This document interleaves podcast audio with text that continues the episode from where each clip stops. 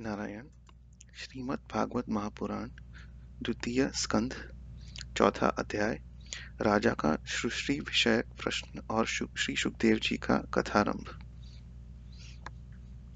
सूची कहते हैं, श्री सुखदेव जी के वचन भगत तत्व के का निश्चय कराने वाले थे। उत्तरानंदन राजा परीक्षित ने उन्हें सुनकर अपनी शुद्ध बुद्धि भगवान श्री कृष्ण के चरणों में अनन्य भाव से समर्पित कर दी। शरीर, पत्नी, पुत्र, महल, पशु, धन, भाई, बंधु निष्ठ कंटक राज्य में नित्य के अभ्यास के कारण उनकी दृढ़ ममता हो गई थी। एक क्षण में ही उन्होंने उस ममता का त्याग कर दिया। शौनक आदि ऋषियों महामनस्वी परीक्षित ने अपनी मृत्यु का निश्चित समय जान लिया था। इसलिए उन्होंने धर्म, अर्थ और काम के संबंध रखने वाले जितने भी कर्म थे उनका संन्यास कर दिया। इसके बाद भगवान श्री कृष्ण में सुदृढ़ आत्मभाव का प्राप्त, को प्राप्त होकर बड़ी श्रद्धा से भगवान श्री कृष्ण की महिमा सुनने के लिए उन्होंने श्री देव जी से यह यही प्रश्न किया, जिसके आप जिसे आप लोग मुझे मुझसे पूछ रहे हैं। परीक्षित ने पूछा, भगवत स्वरूप मुनिवर, आप परम पवित्र और सर्वज्ञ हैं। आपने जो कुछ कहा है, वह सत्य एवं उचित है।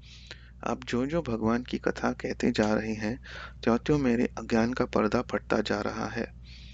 मैं आपसे फिर भी यह जानना चाहता हूँ कि भगवान अपनी माया से इस संसार की सृष्टि कैसे करते हैं।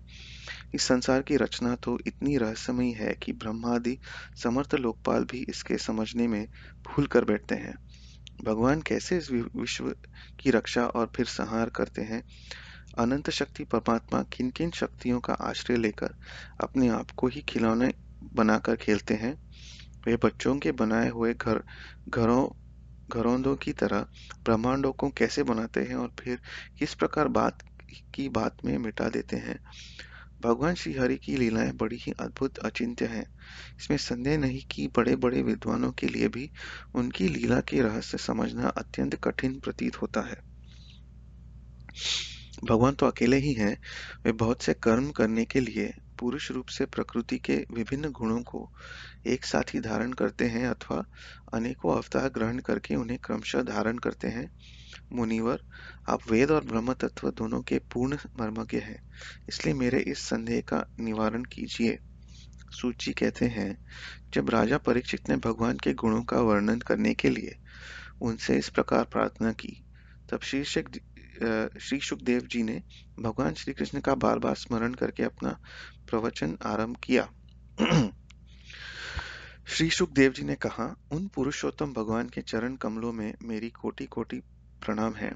मेरे कोटि कोटि प्रणाम है जो संसार की उत्पत्ति, स्थिति और प्रलय की लीला करने के लिए सत्व रज तथा तमोगुण रूप तीन शक्तियों को स्वीकार कर ब्रह्मा, विष्णु और शंकर का रूप धारण करते हैं।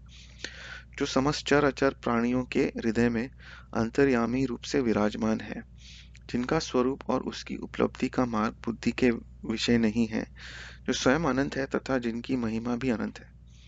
हम पुनः बार बार उनके चरणों में नमस्कार करते हैं जो सत्य पुरुषों का दुख मिटाकर उन उन्हें अपने प्रेम का दान करते हैं। दुष्टों की सांसारिक बढ़ती रोककर उन्हें मुक्ति दे, देते हैं। तथा जो लोग परमहंस आश्रम में स्थित हैं, उन्हें उनकी भी अभीष्ट वस्तु का दान करते हैं, क्योंकि चर अचर समस्त प्राणी उन्हीं की मूर्ति हैं, इसलिए किसी से भी उनका पक्षपात नहीं है।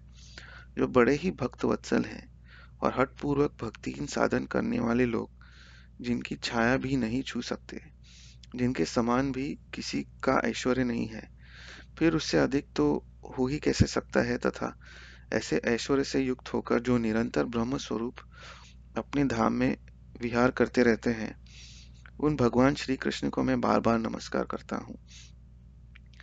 जिनका कीर्तन, स्मरण, दर्शन, वंदन, श्रवण और पूजन जीवों के पापों को तत्काल नष्ट कर देता है, उन पुण्य कीर्ति भगवान श्री कृष्ण को बार बार नमस्कार है। विवेकी पुरुष जिनके चरण कमलों की शरण लेकर अपने हृदय से इस लोक और परलोक की आसक्ति निकाल डालते हैं और बिना किसी परिश्रम के ही ब्रह्म पद को प्राप्त कर लेते हैं। उन मंगलमय कीर्ति वाले भगवान श्री कृष्ण को अनेक बार नमस्कार है। बड़े बड़े तपस्वी दानी, यशस्वी, मनस्वी, सदाचारी और मंत्रवेत्ता जब तक अपने साधनों को तथा अपने आप को उनके चरणों में समर्पित नहीं कर देते, तब तक उन्हें कल्याण की प्राप्ति नहीं होती। जिनकी प्राप्ति, जिनके प्राप्ति आत्मसमर्पण की ऐसी महिमा है। उन कल्याणमयी कीर्ति वाले भगवान को बार बार नमस्कार है। किराट हून, आंध्र, पुलिन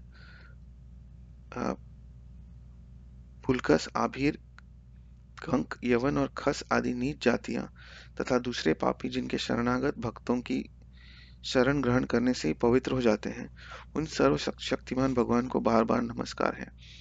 वही भगवान ज्ञानियों की आत्मा है, भक्तों के स्वामी है कर्म कांडियों के लिए वेद मूर्ति है, धार्मिकों के लिए धर्म मूर्ति है और तपस्वियों के लिए तपस्वरूप है। ब्रह्मा, शंकर आदि बड़े बड़े देवता भी अपने शुद्ध हृदय से अप, उनके स्वरूप का चिंतन करते हैं और आश्चर्यचकित होकर देखते रहते हैं। वे मुझ पर अपने अनुग्रह से प्रसाद की वर्षा करें, जो समस्त संपत्तियों की स्वामिनी लक्ष्मी देवी के पति हैं। समस्त यज्ञों के भोक्ता एवं फलदाता हैं। प्रजा के रक्षक हैं। सबके अंतर्यामी और समस्त लोगों के पालन करता है तथा पृथ्वी देवी के स्वामी हैं। और समस्त जिन्होंने यदुवंश में प्रकट होकर अंधक, वृष्णि एवं यदुवंश के लोगों की रक्षा की है, तथा जो इन लोगों के एकमात्र सहारे हैं, सहारे रहे हैं, वे भक्तवत्सल संत जनों के सर्वस्व श्री कृष्ण मुझ पर प्रसन्न हो। विद्वान पुरुष जिनके चरण कमलों के चिंतन रूप समाधि से शुद्ध हुई, बुद्धि के द्वारा आत्म तत्व का साक्षात्कार करते हैं तथा उनके दर्शन के अंत अनंतर अपनी अपनी मति और रुचि के अनुसार जिनके स्वरूप का वर्णन करते रहते हैं, वे प्रेम और मुक्ति के लुटाने वाले भगवान श्री कृष्ण मुझ पर प्रसन्न हो। जिन्होंने सृष्टि के समय ब्रह्मा के हृदय में पूर्व कल्प की स्मृति जागृत करने के लिए ज्ञान की अधिष्ठात्री देवी के प्रेरित प्रेरित किया, अधिष्ठात्री देवी को प्रेरित किया और वे अपने अंगों के सहित वेद के रूप में उनके मुख से प्रकट हुए। वे ज्ञान के मूल कारण भगवान मुझ पर कृपा करें, मेरे हृदय में प्रकट हों। भगवान ही पंच महाभूतों से इन शरीरों के का निर्माण करके इनमें जीव स्वरूप से शयन करते हैं। जीव रूप से शयन करते हैं और पाँच इंद्रिय ज्ञानेन्द्रिय पाँच कर्मेंद्रिय, पाँच प्राण और एक मन, इन सोलह कलाओं से युक्त होकर इनके द्वारा सोलह विषयों की, का भोग करते हैं। इस सर्वभूत में भगवान मेरी वाणी को अपने गुणों से अलंकृत कर दें। संत पुरुष जिनके बुक कमल से मकरंद के समान झरती हुई ज्ञानमयी सुधा का पान करते रहते हैं। उस वासुदेव अवतार सर्वज्ञ भगवान व्यास के चरणों में मेरी, मेरा बार बार नमस्कार हो। परीक्षित वेद गर्भ स्वयंभू ब्रह्मा ने नारद के प्रश्न करने पर यही बात कही थी, जिसका स्वयं भगवान नारायण ने उन्हें उपदेश किया था। और वही मैं तुमसे कह रहा हूँ, नारायण।